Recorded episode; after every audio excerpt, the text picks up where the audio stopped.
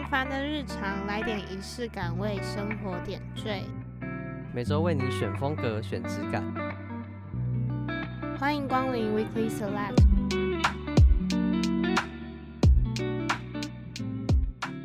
欢迎收听这集的 Weekly Select，我是 Jenny，我是小麦，我是 Friend。耶，这集又有 Friend 了，Yeah. 因为这一集聊的主题也是他自己很喜欢的一个主题，就是。嗯市集，没错，这集我们就是要聊一些关于市集的摊位跟摆市集的经验，还有逛市集的经验。本周选品，希望你喜欢。那我们在聊市集之前，我蛮想问 Friend 跟小麦，你们自己觉得逛街跟逛市集最大的差别在哪里？我觉得逛街的话，会让你想到可能百货公司那种，我对我来说比较像是逛街。可是逛市集很像是你一个消遣娱乐会去做的事情，嗯，而且感觉你逛街有的时候你买东西的目的性比较强。但是如果是逛市集的话，就会带着比较轻松，然后愉快看，然后想要去看看，可能当天有什么摊位啊，有什么新奇的东西。刚才讲到，就是我觉得很好是目的性，就是通常我会去逛街，是因为我特别想买某个东西，嗯、就可能说我今天想买鞋子，嗯、然后我就会特别去逛有鞋子的店，但是我不会因为想买某个东西然后去逛市集。对，嗯，就是市集比较会让我有一种像是在挖宝的感觉。对，然后有时候逛一逛，就会突然觉得，哦，好像。很想要买这个东西，逛市集给我的感觉是，它那些物品跟我的缘分。就是你去逛一些像百货公司的话，通常都是你逛喜欢的品牌居多嘛。可是我觉得市集比较少看到这点。就是虽然说我有可能也会有喜欢的卖家，但我觉得就是他放出来的东西，我不会特地去看说，哎，这个是什么品牌的，或是。是不是我平常习惯用的品牌？我遇到一个我自己喜欢的东西，我就会买。嗯，然后，而且我觉得市集更多是有温度的感觉。就是你逛市集的时候，可以放下那个品牌迷思吗？对，嗯，就是因为有些人买就讲买鞋子好，就是他可能会非 Nike 不买之类的。那你今天逛市集的时候，因为他本来就是大多数是比较小众或是没有品牌的卖家，所以你就可以真正去看说这个东西是不是你想要的。而且我觉得刚刚小麦讲到一个挖宝的概念，我在市集也很深刻可以体会到，因为我自己逛市集是我到大学，因为福大算是一个蛮常有市集摆在学校的一个学校，所以我才慢慢接触到市集这个概念。我算是接触市集比较晚。我第一次逛市集就是在福大嘛，然后逛的时候，我真的有一种很多很新奇的东西的感觉。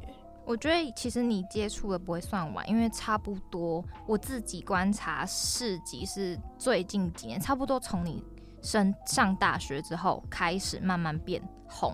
因为像我们小时候，也不是小时候，就是可能高中那个时候，我觉得那时候市集真的没有到很受欢迎哎、没有，就是很少会听到有人谈起市集这个东西。哎、欸，我突然想到，会不会是因为就是很多那种 IG 的卖家，他可能都是卖一些手做的东西，或是一些小物品、小摆饰那种东西。嗯、就是也是因为近年来就是社群媒体开始成长的关系，然后对，对，所以可能很常都会有自己经营 IG，然后再出来摆摊这种。概念才慢慢出来。哦，我大概懂那个概念，因为我觉得对我来讲，早期的市集其实就是市场，想要卖东西拿出来，但是可能在那个地方它是卖菜，但是到现在因为网络比较发达，所以它今天可以不止卖菜，它还可以卖一些首饰啊，或者是一些小玩具之类的，所以就变得开始有很多年轻人想要踏入这块市场，所以市集才开始慢慢的变比较繁荣一些。对，而且它会包装的很符合现代人的口味。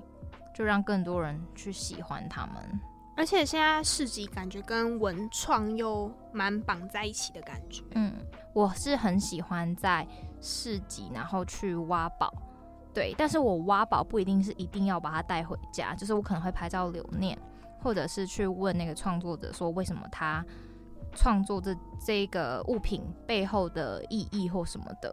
哎、欸，我觉得蛮有趣的，因为我我是一个不太喜欢跟陌生人聊，可能聊这么多的人吗。对，因为我是去逛市集，我几乎每一摊我都会很仔细的逛过，我就是不会 window shopping 的感觉。然后我看到特别，如果看到特别有兴趣的话，我就会停下来，然后我就会开始跟那个创作者聊天呢，然后聊一聊，感觉就。因为他们其实也都还蛮大方分享，而且也蛮想要分享自己的创作想法给大众知道，所以他们就会一直滔滔不绝跟你聊天。我就觉得哦，原来你创作这个想法是怎么样怎么样。我就觉得有的时候不一定要买，但是我会在那一天就觉得感觉我得到了很多新的想法。对对对，那你有就是印象深刻的这样子的对谈吗？可以分享我。上个礼拜才刚去的市集，就是草率季。草率季它是那个台北蛮大的市集，非常非常非常非常大，真的。你看几个非常，真的非常大，因为它真的有上百个摊位，对，四百哦，四嗯五百那种，就是你整个逛完需要，我觉得至少两三个小时，就是对一个下午，真的，如果你很仔细逛的话，就是一个逛不完，对。仔细逛一天逛不完的。它就是一个华在华山那边就一个很大的室内仓库那种，而且他们的摊位都是要经过筛选的哦，不是随便你去报名就可以报得上的。所以你也要看，就是可能你的风格或者是创作商品有没有符合他们的标准的。草率季是几乎就是有在逛市集的人都会知道，然后今年就是也是办的很盛大，然后我也有去。我觉得我比较有印象的是一个年轻人，她跟我们差不多大，她是女生，可是你看她外表你就知道她是玩艺术的。然后她的摊位都是那种，我要怎么形容呢？就是她喜欢画画。因为我据我所知，他就说他们家是开美术行的，耳濡目染之下，他就很喜欢美术。他爸爸也是艺术家。我当初会被他吸引到他的摊子，是因为他有在他的桌上有一卷那种，不知道你们有没有在拍底片？底片不是会有那种一卷的吗？嗯，他把他的画作画在上面，拍下来吗？没有，是画在他把它画在那个卷，哦直接画在上面。对对对对对。然后他的那个跟我们说，那个是可以卷出来。你要再收回去的话，再卷回去就好。然后除了它有画在上面，它还有写字在上面哦。就是它的字是那种歪七扭八，但是你可以看得出来，它就是感觉在记录他的生活。他一整个长长的卷子画出来、写出来之后，他还有把它出成书的样子哦。我就觉得，你知道，有时候艺术家真的就是想法很多，然后有时候你会不懂他的想法。你就觉得哇，怎么那么厉害，可以想出这些东西？然后他写的那个书，他的编排方式啊，也都跟一般的书不一样。然后他的封面也都没有写书名，就只是他想要做这件事情，然后他就去做。你很有个性的，很很有个性。他的外表也是，就我觉得市集兴盛，我觉得自己看到是蛮开心的，因为我觉得很多创作者，虽然说可能大家都还不认识，但不代表他就没有才华。然后我觉得去到市集可以认识这些不同的艺术家，然后看到形形色色的人，我自己觉得是非常有趣的一件事。虽然我不是一个会去跟创作者聊天的人，但我可以从他们的作品里面，我就可以很欣赏这些东西。嗯，那像我自己是比较少，应该说我逛市集的次数用三根指头就可以数出来。但我自己比较特别，是我摆市集的经验。反正就是因为我们有一些衣服想要卖，然后反正就我们就去报名了公馆那个。但其实我们衣服不是二手，但是它它就是只有二手。它的主题是二手市集。对对对对对，因为那是我们第一次去，就之前他说要先报名嘛，然后要审核，要缴一些报名费。我们原本以为我们审核不会过，因为他说是二手，但我们有跟他们讲我们不是二手，但反正最后过。然后当天我们就大包小包过去，就想说哇，好期待哦，今天应该会怎样怎样怎样。然后就会发现，哎，就是好像跟我们想的不太一样，就是他就给了铁架跟木板桌子，是比想象中小吗？它其实就是在路边，就马路旁边，就是像那种马路旁边那种人行砖那样架好，差不多三点多的时候，然后就。很热，超级热，流汗流到不行，热到一个程度，然后加上前面三点多那时候没有什么人，就有点意兴阑珊，然后想说，嗯，那今天可能就是这样。就后来就发现，哎、人潮开始变多了，但是停留在我们前面的客人没有那么多，因为那时候我们第一次摆，我们自己也不太敢去讲一些有的没的，但是你就会隐隐约约听到其他摊友开始在叫卖的声音，然后那时候我就想说，好，那我去走看看。然后就去把整个市集这样稍微绕绕过一遍，看说比较多人的市集他们到底是怎么在销售。然后后来回来我就发现说，不可以坐在那边划手机。今天假如说你真的也没事干，但你就是要装忙，不可以让那逛市集的人觉得说，哎，我今天就在那边坐着，就是你要让他感觉说这个摊子是你有用心在经营，特别想要给客人一些什么，但不不会是那种强烈性的感觉，就是没有死死要盯着客人看，但是是亲切感。嗯，嗯就是让他们感觉说这个摊子是你用心准备的。其实我蛮佩服你从申请到真的去摆摊这个过程。其实因为我自己跟我朋友有想说，想要暑假的时候去摆摆看市集，可是我们当初看到那个报名表，就是他要先问你说，哎、你要怎么摆？你要先拍照啊，有很多程序，你要摆好给他看，就说，哦，你想要怎么样？如果你没有要摆的话，你要画出来给他看。就是其实报名不像大家想象中，就是哦，你卖什么，然后商品是什么，然后提交出去就好，这么简单。嗯、就很多市集其实是筛选的过程，其实是蛮难的。就是那个前置作业啊。因为他他等于说他把场地租借给你，他也需要负责任，他也知道你到底今天葫芦里面卖什么药。嗯，不然他可能他如果胡乱租给一个人，可能之后会收到投诉还是什么说，说这是市集的内容怎么怎么样怎么样啊这样。嗯，那你有就是跟隔壁或是附近的摊位有什么认识吗？就是蛮感谢两边的人都会互相帮忙。今天来逛我们这一摊的人，然后我们可能就会问说你想要找什么东西。然后就发现没有以后，那你可能就会推荐说，哎，那你要不要旁边的看一下？就是大家会互相推荐，因为我们那个摆摊是在路边嘛，所以是一排。然后就是你会感觉好像这边的卖家其实我们都是同一阵线的人，就是我们今天不是出来争客了，所以我们没有那种竞争的意味，反而是互相协助跟帮忙比较多。比较印象深刻是那时候晚上，然后因为我们第一次摆市集，所以我们不知道说那边的灯其实会不够亮，就变成说我们的整个。摊位看起来有点暗，旁边的一个大姐，因为她刚好摊子上面有那个他们家的灯，然后她就跟我们讲说，她觉得 OK，就是她那个灯 OK，她就把他们的灯借给我们，然后就是我觉得蛮温暖的一个地方。那你有觉得就是其实摆市集比你想象中辛苦很多吗？哎、欸，其实那天还蛮顺利的，因为我不知道，我觉得我们那天可能跟别人差别就是我们不是二手衣，因为那边很多二手衣是真的喊到什么三件一百，就是那种。真的很夸张的价钱，然后他们其实也没有什么在布置，他们就是衣服就直接倒出来，但是我们就是稍微有调过、整理过那样，然后就是有一些人会比较愿意来逛我们的，因为看起来比较一目了然。那你有遇到什么深刻的客人之类的吗？哦，有一个阿姨啦，就是因为我们卖的东西比较年轻，但是那个阿姨就是。因为我会叫阿姨，就是代表她有点上了年纪。然后她就来的时候，我想说，哎、欸，阿姨怎么会来这？然后她说，她就跟我聊，她就说，因为她想要帮她儿子买一些衣服，她就开始挑嘛。然后她就会问我一些无为不为，然后我就会跟她谈笑风生。然后我就发现，哎、欸，这个阿姨好像蛮亲切的。就是因为我通常会觉得说，家长要帮小孩买东西，像我们家，他就一定会去店面，就是他会觉得店面买是第一个可以退换。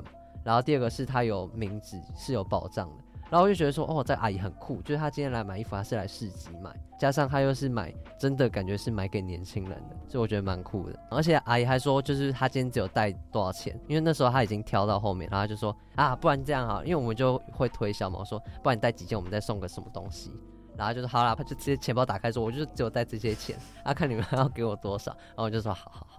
我们刚刚聊的市集通常都比较像是是在室外的市集。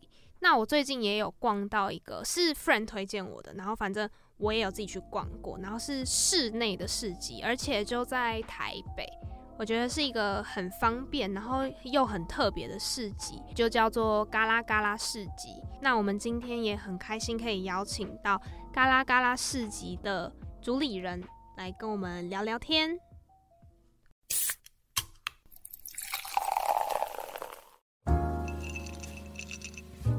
今晚来一杯为你精挑细选的 Weekly 特调。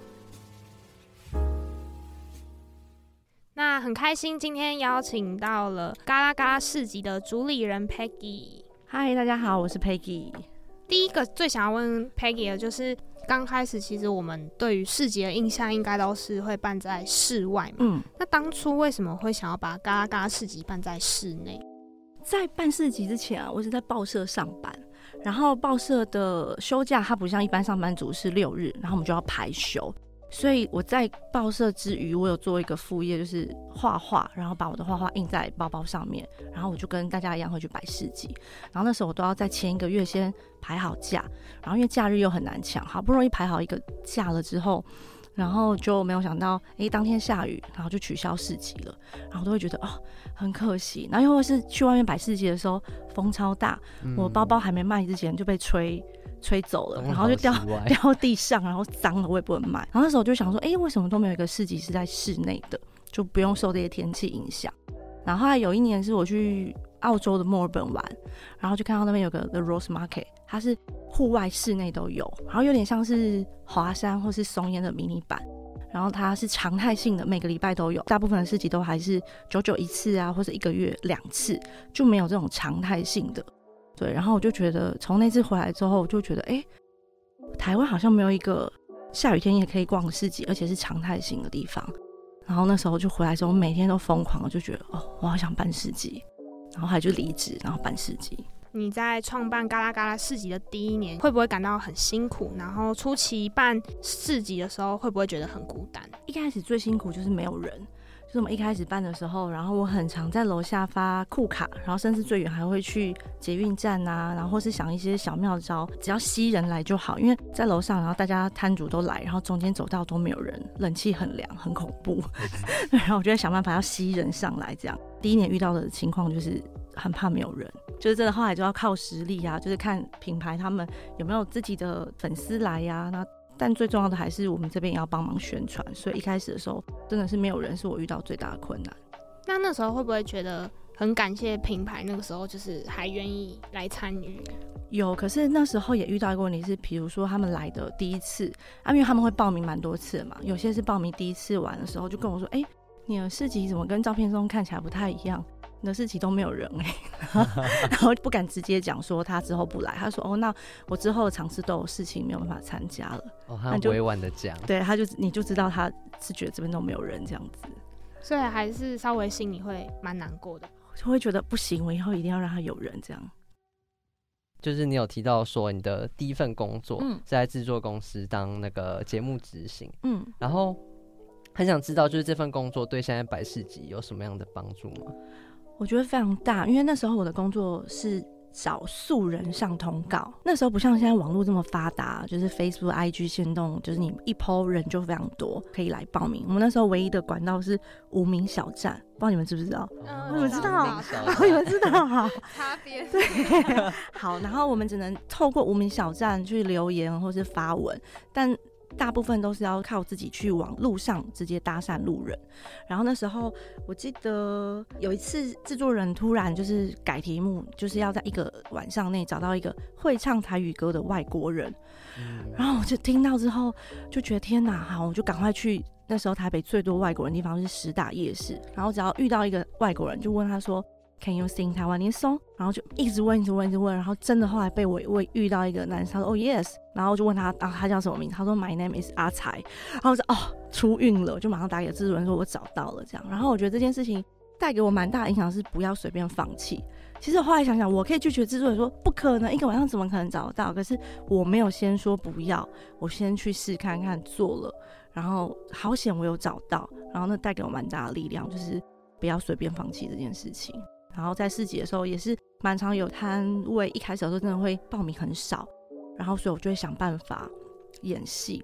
这个礼拜只有四摊，可是我不想要推掉四摊，这样我这礼拜就要关门，所以我就会比如说找了朋友来演，他会做甜点的，他就来摆一摊，然后他会做什么，然后看起来就像一个市集。然后我那个礼拜就是安全过关，然后那四个人他们也可以如期如愿的来摆摊这样子，对，就是。要想办法，遇到问题就是解决。就我自己听你这样一路走过来办市集的时候，就是当初真的感觉困难重重。嗯，对，就是嗯。可是我一开始也没有想到会这么困难，我以为有一个漂漂亮亮的地方就会有人上来。你没有放弃这件事情，真的是超级超级超级有毅力。因为我光听前面没人来，然后连品牌都没有。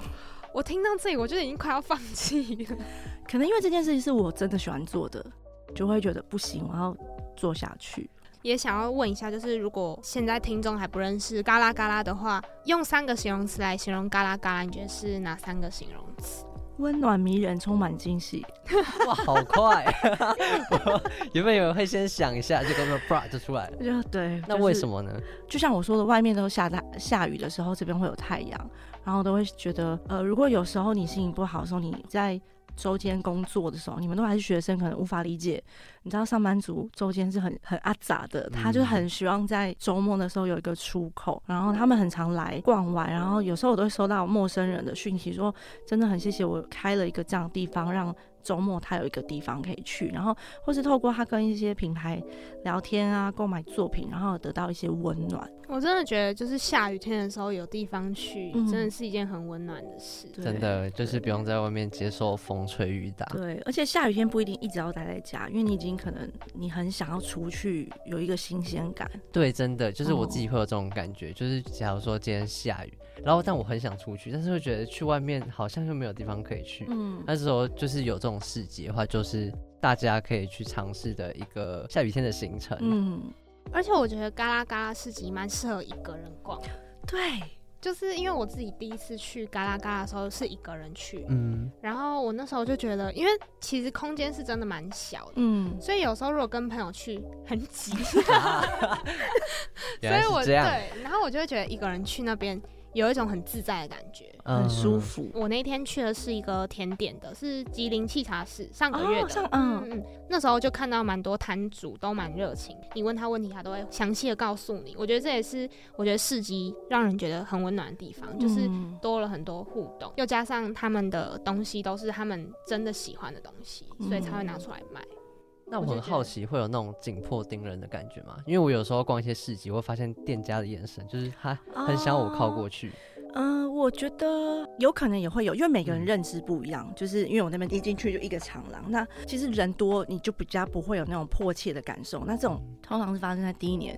没有人的时候，他一个人上来，我朋友都会说，他觉得他很像是待宰羔羊，每一家都会说赶快来买我这样。对，但是就是不用害怕，因为他们也都是温和的创作者，对，他们只是希望你了解品牌这样。我想要再分享一个，就是我那一天去的时候，有一个摊位是在卖一些就是有历史性的邮票哦，丰达。其实我蛮压抑的是，就是来嘎啦嘎的年龄层其实蛮不同的，有些是很年轻的，有些是叔叔阿姨，甚至。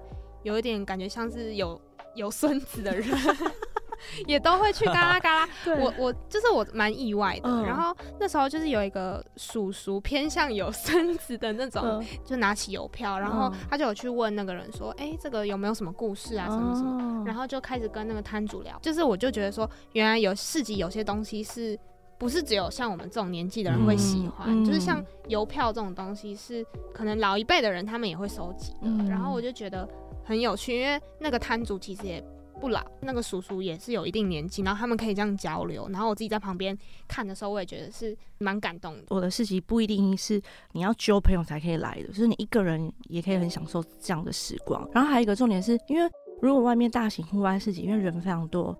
所以摊主他们大部分去摆摊都一定要再找另外一个朋友陪他，因为第一个是顾包包啊钱，因为要去洗手间的话，可是我这边就真的是你一个人也可以来摆摊，你不需要再找人这样子。我有看到你有发之前就是一开始好像没有那么多东西，那这个演变的过程，想要请教你要怎么把一个地方变得那么漂亮？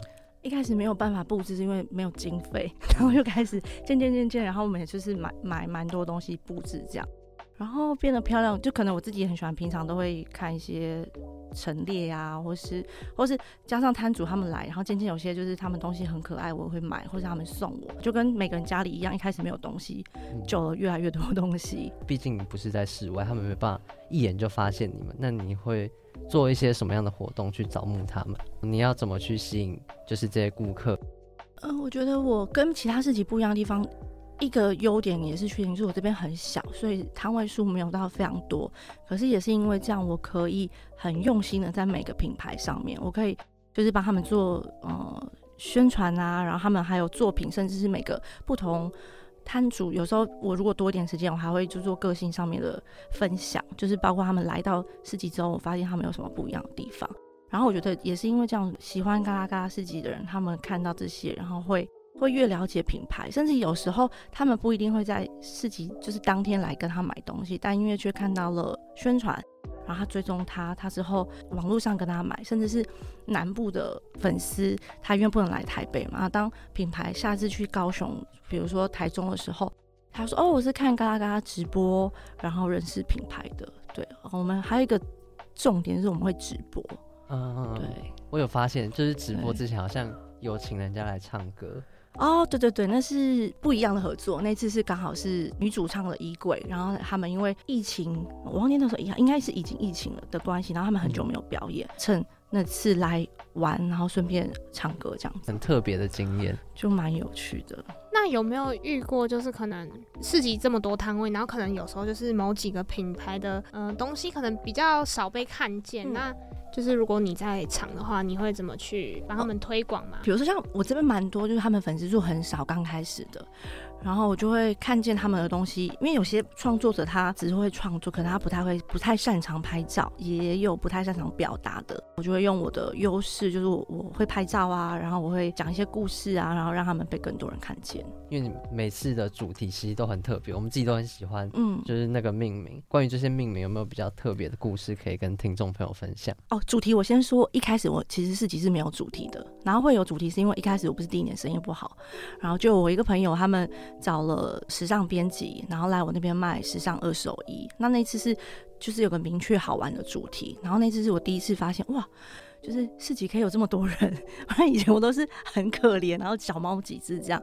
然后我开始了解，哦，是主题性的重要。然后就开始想了一些很多各式各样的主题。然后我觉得有个比较好玩的是，我做过一个是我是妈妈，但我有梦想。因为我发现，其实，在摆摊的有些不一定是年轻人，他其实是比较年纪稍大，因为小孩长大了，然后他也想要出来做自己的喜欢的事情。有些是编织，有些是甜点、面包，然后也有年轻的妈妈，然后他们就是兼顾自己的梦想跟照顾小孩这样，然后他们也都会来摆摊。所以那次我就在母亲节前做这个主题。然后那次很特别的是，摊主在来之前，我有在他们桌上，因为每个都是妈妈，就是我甄选的时候要确定他们都是妈妈，然后我就在桌上放了康乃馨，哇，好感人。然后，然后有个摊主他，他他第一个到，然后到之后我就看到他站在桌子前面，然后没有动，然后我想说怎么了，我就走过去看他，就发现他眼中有着。泪水，然后说啊，这是我收到第一次康乃馨，因为小孩还很小，然后这是我觉得蛮感动的，好感动。对，然后还有一个又要犯泪，对，你 是性情中人吗？然后还有一个我觉得很有趣，就是我脸臭，但东西都很漂亮。哦，这个我知道。对，然后那一场是除了他们要交作品照之外，他们还会交臭脸照，因为我在市集上也会就是看到有些摊主，他们脸真的超臭，连我都会跟他讲话，我都会有点就是害怕，他就想啊，他是心情不好。可是后来发现他们其实不是我想象的那样，然后那时候也是想要用这主题告诉大家哦，你你去逛市集的时候，你不要因为那个人脸很臭，你就不敢问他，或是不敢靠近他的摊位，其实都不是这样的，就是希望大家不要用外表评评断别人，用他们的作品去看他。对对对对对。就我自己也会，就是有时候可能看到那个摊比较没有人，或者是那个人很臭，脸很臭，你就不敢靠近。对，我不敢靠近。像我自己也蛮喜欢有一些命名柔软收藏室啊，或者是我在春天写一首诗给你，爱的转移，就是这种的，我都觉得这些命名很可爱。嗯，这些命名的。灵感都是你从，就是你会是先想主题，然后再去想到这个命名，还是想到命名之后再慢慢延伸？有时候就比如说，嗯、我会先想我这次想要做陶的，然后我就想说我要用什么名词或者形容词来包装这个东西，然后又或者是有一次比较特别，是我去看书店看到那个《解忧杂货店》这本书，他说哦，这个很适合做主题，那那是我看到一个好玩的名称，然后才想到主题，就是都都有。那我。想要额外问一个，来，就是“爱的转移”这个名字是从歌曲命名来的吗？被发现了。我一直很怕不是，可是因为我很喜各种啊，那个陈奕迅的爱情转移，差不多。对因为我超级喜欢的，对，因为我原本很喜欢那首歌，然后我看到这个命名的时候，我想说，是跟我想的，是对，就是就是灵感来自四面八方。对，已经办市集办了五年了嘛，嗯，那。这五年来，你有没有自己最喜欢、最喜欢、最得意的主题市集？小废物市集跟越丑越可爱，就是我觉得其实，在市集上真的很多人都在买废物，可是你你问说那些要干嘛？没有，他就是你买了，你不知道为什么就会得到莫名的快乐。真的，我就是最爱买废物的 那种人。我就发现其实很多人热爱买废物，就把这个精神发扬光大。来的摊主都是卖废物的，然后就觉得很开心。我觉得不能说他是废物，就是我们会帮他赋予意义。对，就是疗愈自己。而且我觉得 Peggy 最厉害的就是黄子佼来找他办婚礼市集，然后我刚开始听到这个想法的时候，我就觉得。黄子佼好酷喔，他真的很酷。他那时候来找我的时候，他他一开始是就是问我有没有兴趣，他想要在他婚礼上面办一个市集。然后他的模式是一般我们去参加别人的婚礼，哎，你们年纪这么小参加过吗？有，我要当花童。好，就你如果你以后长大了，然后你去参加朋友的婚礼，就是包礼金，人家会送你礼物嘛。那新人他们会回礼，就是会送除了喜笔之外，有时候会送小礼物啊。他的礼物就是让你自己去在市集上挑选礼物。对，很有趣，对，超级有趣。因为大部分的婚礼上面的礼物都是每个人都是一样的、固定的，比如说小的手工皂啊，或是杯子啊，各式各样纪念纪念的礼物这样子。他等于是给你一个兑换券，然后让你去市集这样跟兑换礼品这样。对对、哦，很酷哎。而且我从来没有听过有人办过婚礼市集。对哦，对。我觉得真的很有趣，很有趣。反正他就先问我有没有兴趣，然后我当然是觉得很好玩，然后就是给了我一叠他这几天在市集上收集的名片，然后也都是他喜欢的品牌，然后告诉我说哦，这里面的品牌你都可以找，然后你也可以在如果你有想到特别的，你也可以推荐给我。那那场比较不一样的是，一般在市集上我是选我喜欢的，大家会喜欢的，可是那场婚礼市集是他的宾客年龄层从小到大都有，所以我要想到。年纪比较大的长辈，他会在市集上挑到他喜欢的礼物吗？所以我可能就是有手工皂啊，就是他们可以用到，就会不是只是可爱或是一些。很惊奇的，就是会兼顾到实用性。然后那次种类非常多元，然后我觉得非常有趣，就是有点像是帮朋友挑礼物的概念。后来就真的还是很可惜，就取消了。对，但没关系，就是这这件事情发酵在我们心底。嗯、像这个也是因为疫情取消的吗？对，疫情就是因为疫情一直取消，就他们原本又要再开始，然后又取消。疫情这样让你的活动，你有没有觉得很受挫？有啊，就是有一年几个月都完全不能办市集。所以就是因为那时候，所以无人市集才开始。对，因为我就觉得停了很久了，大家也很想要逛市集，很想逛街，可是因为不能聚会这件事情，少了逛街的乐趣，很可惜。对，嗯，那那时候就是你在实行无人市集这个 idea 的时候，有觉得很困难吗？有，就想了各式各样的方式，想到因为我们不能接触嘛，嗯，对，然后那时候我就请品牌报名，然后录取的，然后他们把作品。寄来，或是如果他们家离我市集不会很远，他就可以直接拿来，然后放在我们楼梯口，然后告诉我他已经放了，然后我再拿进来这样。然后在市集当天有由我帮他们陈列，陈列全部，然后我直播这样。然后那场的效益蛮好的，然后直播观看人数非常多。其实蛮大的工程，可是蛮有趣的，是真的蛮麻烦的。对，那最后下单要怎么下？他们就是跟品牌下单。哦、嗯，就是他们要买什么，然后他们就直接私讯品牌这样子。我们知道，就是你在甄选这个无人市集的时候，你还是有发放表单，然后让大家填。嗯，然后里面就有很多的问题，可能就是问说，哦，这是什么品牌啊？然后一些自我介绍这样。然后其中我们有一题很喜欢的是，就是你有问品牌们说，有没有因为做这个品牌而失去什么？那我们也想要知道说，你有没有因为做嘎啦嘎啦市集？有没有失去什么东西？我失去休息的时间，蛮大的失去。对，我无时无刻都在想下次的主题是什么，然后走在路上也都会想。可是这是算是甜蜜的负荷吧，因为我喜欢做这件事情。有没有曾经觉得很疲乏？有，很心累的时候？还会啊，还是会，有时候会很，就是看起来都是觉得很美好，可是其实背后都还是会有蛮多。不开心的也有一些品牌，如果他们没有录取，他有时候他是可能真的一时一时生气，他就会私讯说，啊，这四集怎么样怎么样，就是会会有一些情绪的字眼，那我们收到的时候也会，也会对，我就觉得啊，不是我我想这样，那我场地真的就是这么大，会有各式各样的，还是会有各式各样失落的时候，对。那像是你面对到这么多想要参与市集的创作者，嗯，那你会用什么条件去筛选？这也是蛮多来报名的品牌会问的问题。然后其实一开始我的选品的确都是我喜欢的，可是后来时间久了，我发现这样口味太单一，真的就是只有我喜欢的，所以我开始开发一些可能我平常不会喜欢，但它它是有内容的。然后后来发现这个共通点都是他们的作品必须要有灵魂，很难用言语表达。可是你看一样的桃，一样的画，然后为什么别人会买这个？就是它里面有灵魂这件事情，有故事，对，有有故事或者他发想的概念，而不是纯粹好看漂亮就这样。对哦，嗯、要那个内涵在。那如果遇到一些比较跟嘎啦嘎啦的风格比较不一样的品牌，有机会来嘎啦嘎啦摆摊吗？有，就像我说的，我一开始一定是挑选跟我风格很相近的，可是我后来发现太无聊跟太单一了，后来就开始会有一些真的是风格完全不一样的，可是我知道他很认真在做这件事情，或者是他很有理想、很有理念。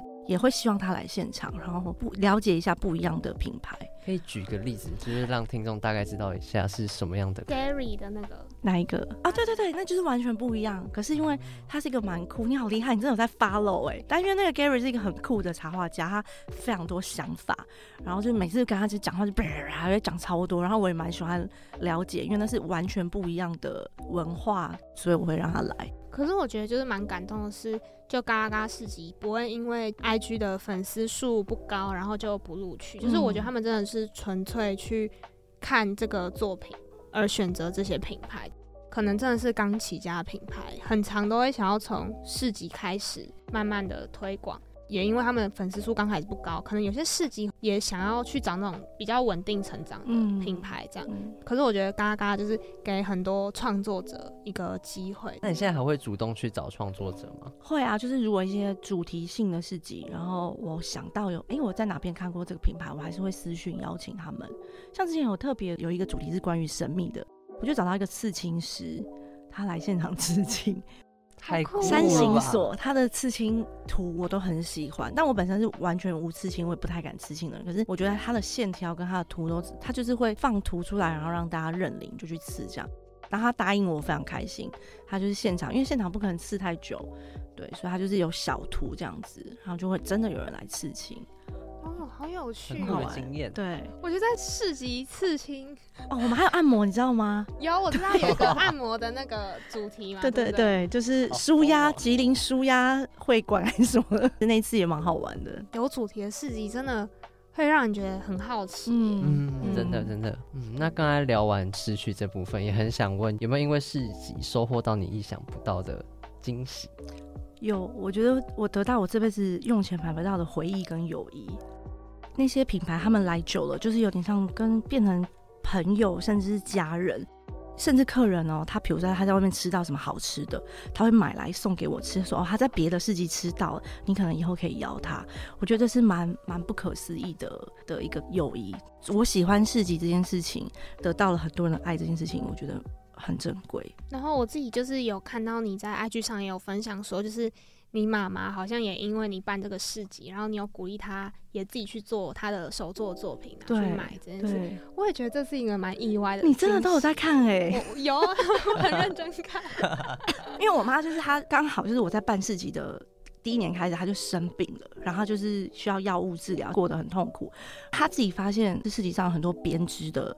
作品，他就说他也会编。我说真的吗？因为我从来不知道我妈会编，因为他是那是他年轻小时候的兴趣，他就忘记了很久。这样，我说哦，真的吗？他说你献给我，就是工道具工具给我，我就编给你看。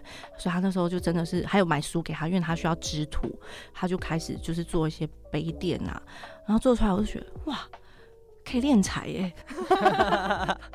就觉得哇，原来他有这样埋藏在心里很久的兴趣，我竟然不知道。而且他也因为关注在编织他自己的兴趣上面，然后忘记身体的不舒服，我觉得这件事情是很好的，超感动的。嗯、我就觉得哇，这真的是我完全不会想到的，就是身边的人也会因为自己办事情，然后开始对这种手做的东西有兴趣。嗯，我还蛮好奇，就是你有没有真的在办嘎啦嘎啦的任何，不管是跟品牌或是。就是办的过程中，有没有为嘎啦嘎啦掉泪过？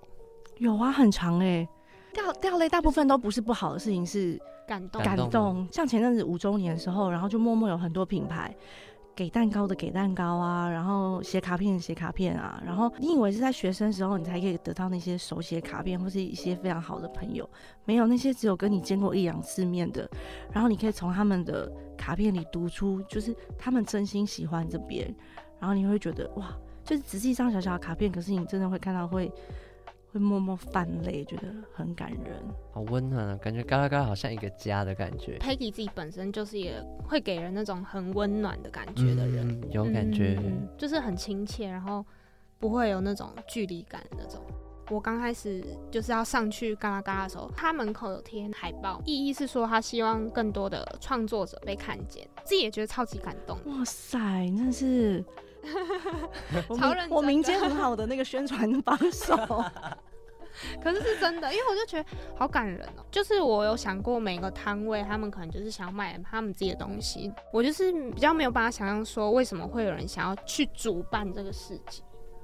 对这件事，我也这样觉得。因为我之前其实我有摆过摊，那刚才听完就是这么多分享，我会觉得好像去到嘎啦嘎啦摆摊会有一种。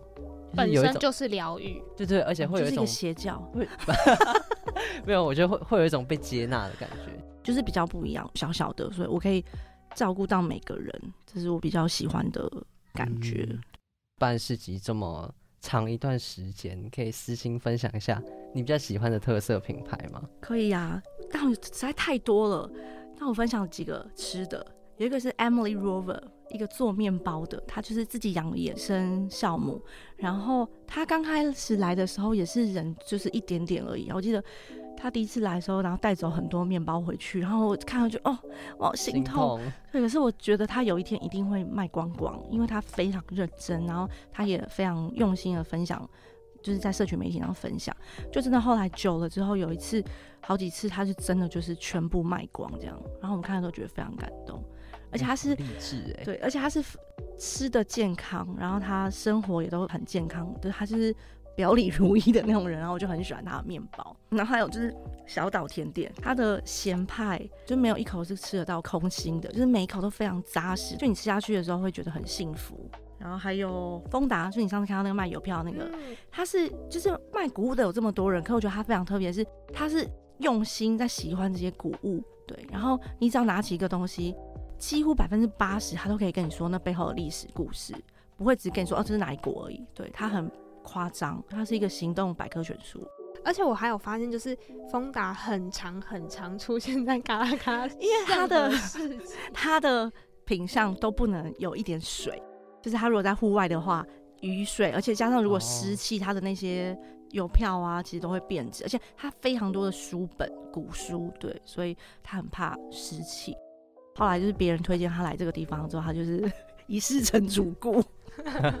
真的超级长，因为前阵子的那个甜点市集里面有他的摊位，嗯，然后也是只有他那个摊位是唯一跟甜点这个东西比较没有连接。对对对，大家非常用心，他为了切合主题，他那天也弄了一个俄罗斯的甜点。对对对，巧克力，对巧克力，他很用心的，他已经是 V V I P 了。对，他应该是 V V V I P。听到这边就可以大概了解所谓的有灵魂是什么样一个概念，其实就是好像很用心对待自己的东西，就他就会变得很有灵魂。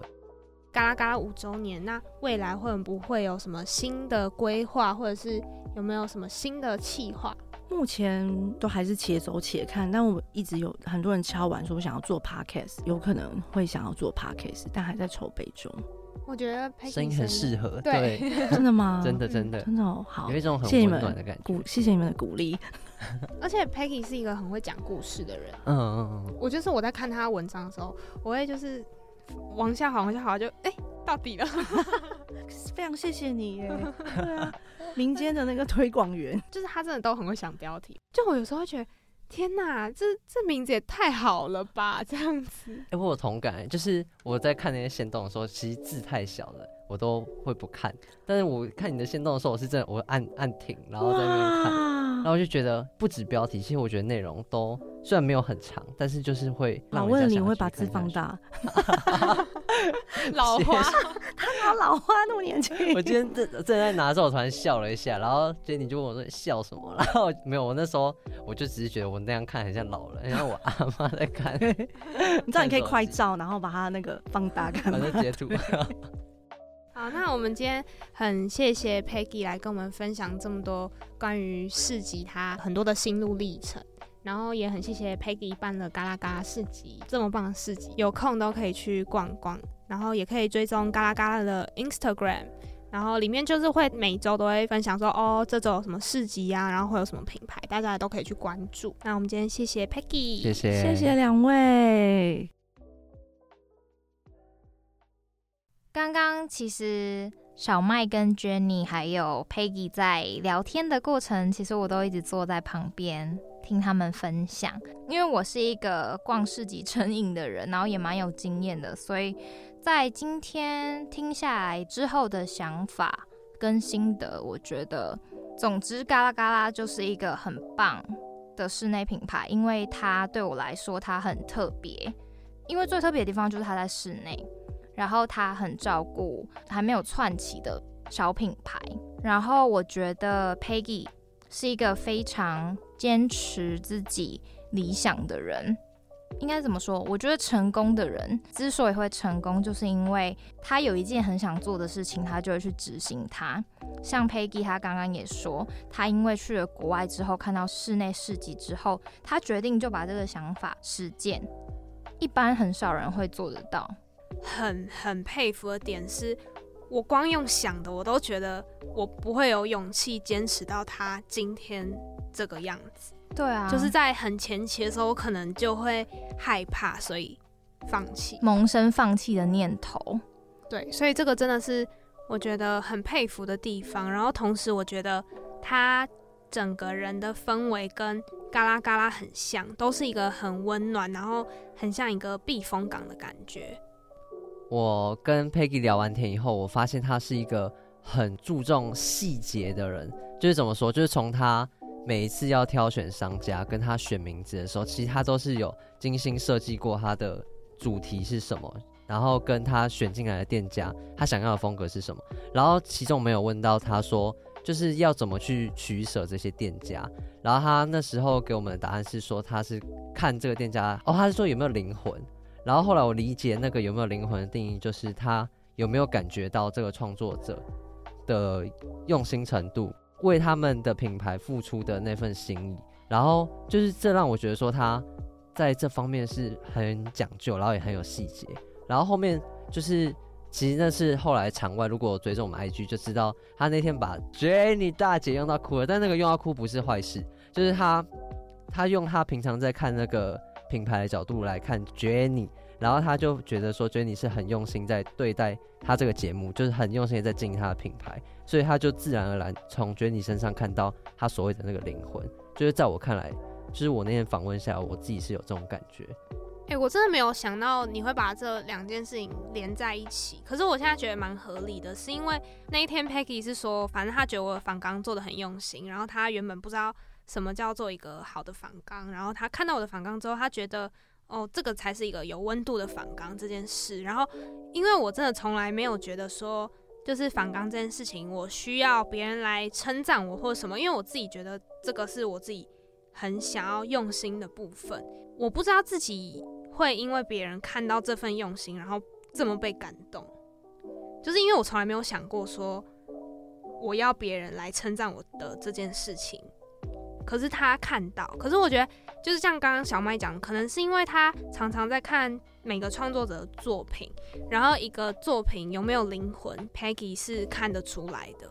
我觉得这是真的很棒的地方，然后也是我那一天真的是超级感动，泪崩，真的爆哭，真的哎，好好笑。可是就很谢谢 Peggy 啊，所以不觉得说这个世界上应该要就是要多一点温暖。就是要像有 Peggy 这样子的人，然后他去做这样的事情，然后一直到处散发爱跟温暖啊！就是要有骏马，也要有伯乐啦。对哦，好会讲，好会讲，哇塞！因为其实是 Friend 介绍嘎啦嘎啦这个市集给我的，然后我觉得 Friend 感觉应该是一个市集魔人。最后让 Friend 来分享几个他自己喜欢的市集看到的摊位，或者是喜欢的市集本身。好，我刚好有一个想要分享，就是它这个牌子也是跟嘎啦嘎啦有他们算是有连接。然后刚好呢，我这个礼拜又要去一个市集哦，这个市集叫做温市，对，它是一个非常有质感的市集，它在里面摆的摊位都是很有质感的。然后我会讲到，是因为上次我就特别跟嘎啦嘎啦的 Peggy 说。哦，我很喜欢，特别喜欢，因为你们牌子，我认识了一个叫兔子坡，她是一位妈妈，很年轻时尚的妈妈，然后她自己会手做饰品，可是她饰品不是什么金饰银饰，她是可能会自己去找一些矿物或者是宝石，然后它主要是金色的色系，她会把它做成很多很漂亮的耳环或者是项链。整个人戴起来会很有气质的那种。我逛市集这么丰富的经验下来，然后再加上刚刚跟 Peggy 聊过，我就觉得他选的店家都是非常有才华跟温度的。因为我每次从他选的店家，因为我都会从他选的店家去找他们的 IG，然后就觉得哦，这个风格很适合我的风格，我就会进而一直持续的关注他们，然后慢慢在他们。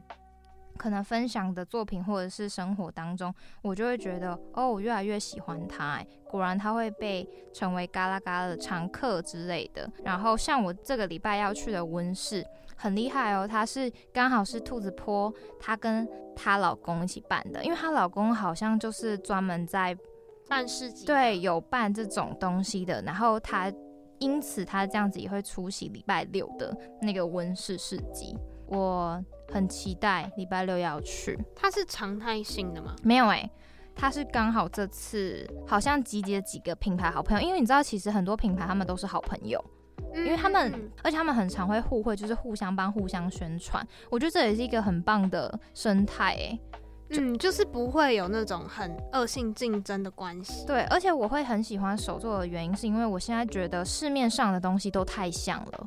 就是每个东西都是复制出来的，就是从一个大工厂生产同样的东西，然后大家都去买一样的衣服、饰品、鞋子。可是，在那些创作者的身上，我会觉得他们是用心把一个作品产出，然后即使他们的价钱比较高，我其实如果真的很想要买的话，我都会愿意花钱去买。我有很深很深的同感，因为。我觉得饰品的话很明显，因为我真的是一个很喜欢买戒指的人，嗯，然后其实我真的看到最后面，其实真的都可以看到很多大同小异的。形状对啊，你在哪里买一家店，可能都会看到同样的款式，就觉得说饰品买到现在，我后面就会希望可以买到一些，也许是跟我有关系，也许是这个戒指本身有什么样的故事在背后，或者是它的形状是我真的从来没有见过，我觉得很特别的。我为什么会喜欢在市集买戒指的原因，就是因为很多创作者他们创作出来的戒指其实量都不多，对，因为他们那其实都要。花一番功夫，嗯，才可以做出一个，所以我就会觉得说，哦，这个东西特别珍贵，而且品质的话也不会烂到哪里去。我觉得逛市集就是一个碰运气，像刚刚 Jenny 说的，就是有时候你今天跟那个东西如果有缘，因为有的时候市集它可能连续好几天，你不是你可能只是去其中一天，然后它刚好那一天摆出那个饰品，因为有可能前几天就被买走，或者是没买走，然后放到之后，对吧？所以有的时候你刚好去逛那个市集，刚好逛到那一摊，然后刚好喜欢那个东西，你不觉得有时候那个东西就是注定是你的吗？缘分。对啊，所以我觉得逛市集，我给自己下个结论，就是我觉得逛市集就是缘分。那如果喜欢我们节目的听众，也要记得每周三的晚上八点到九点都会在。福大之声有首播，然后在我们的 Apple Podcast、Spotify 跟 KKBox 都可以收听到最新的集数。那希望你们喜欢今天的内容，我们下周见喽，拜拜。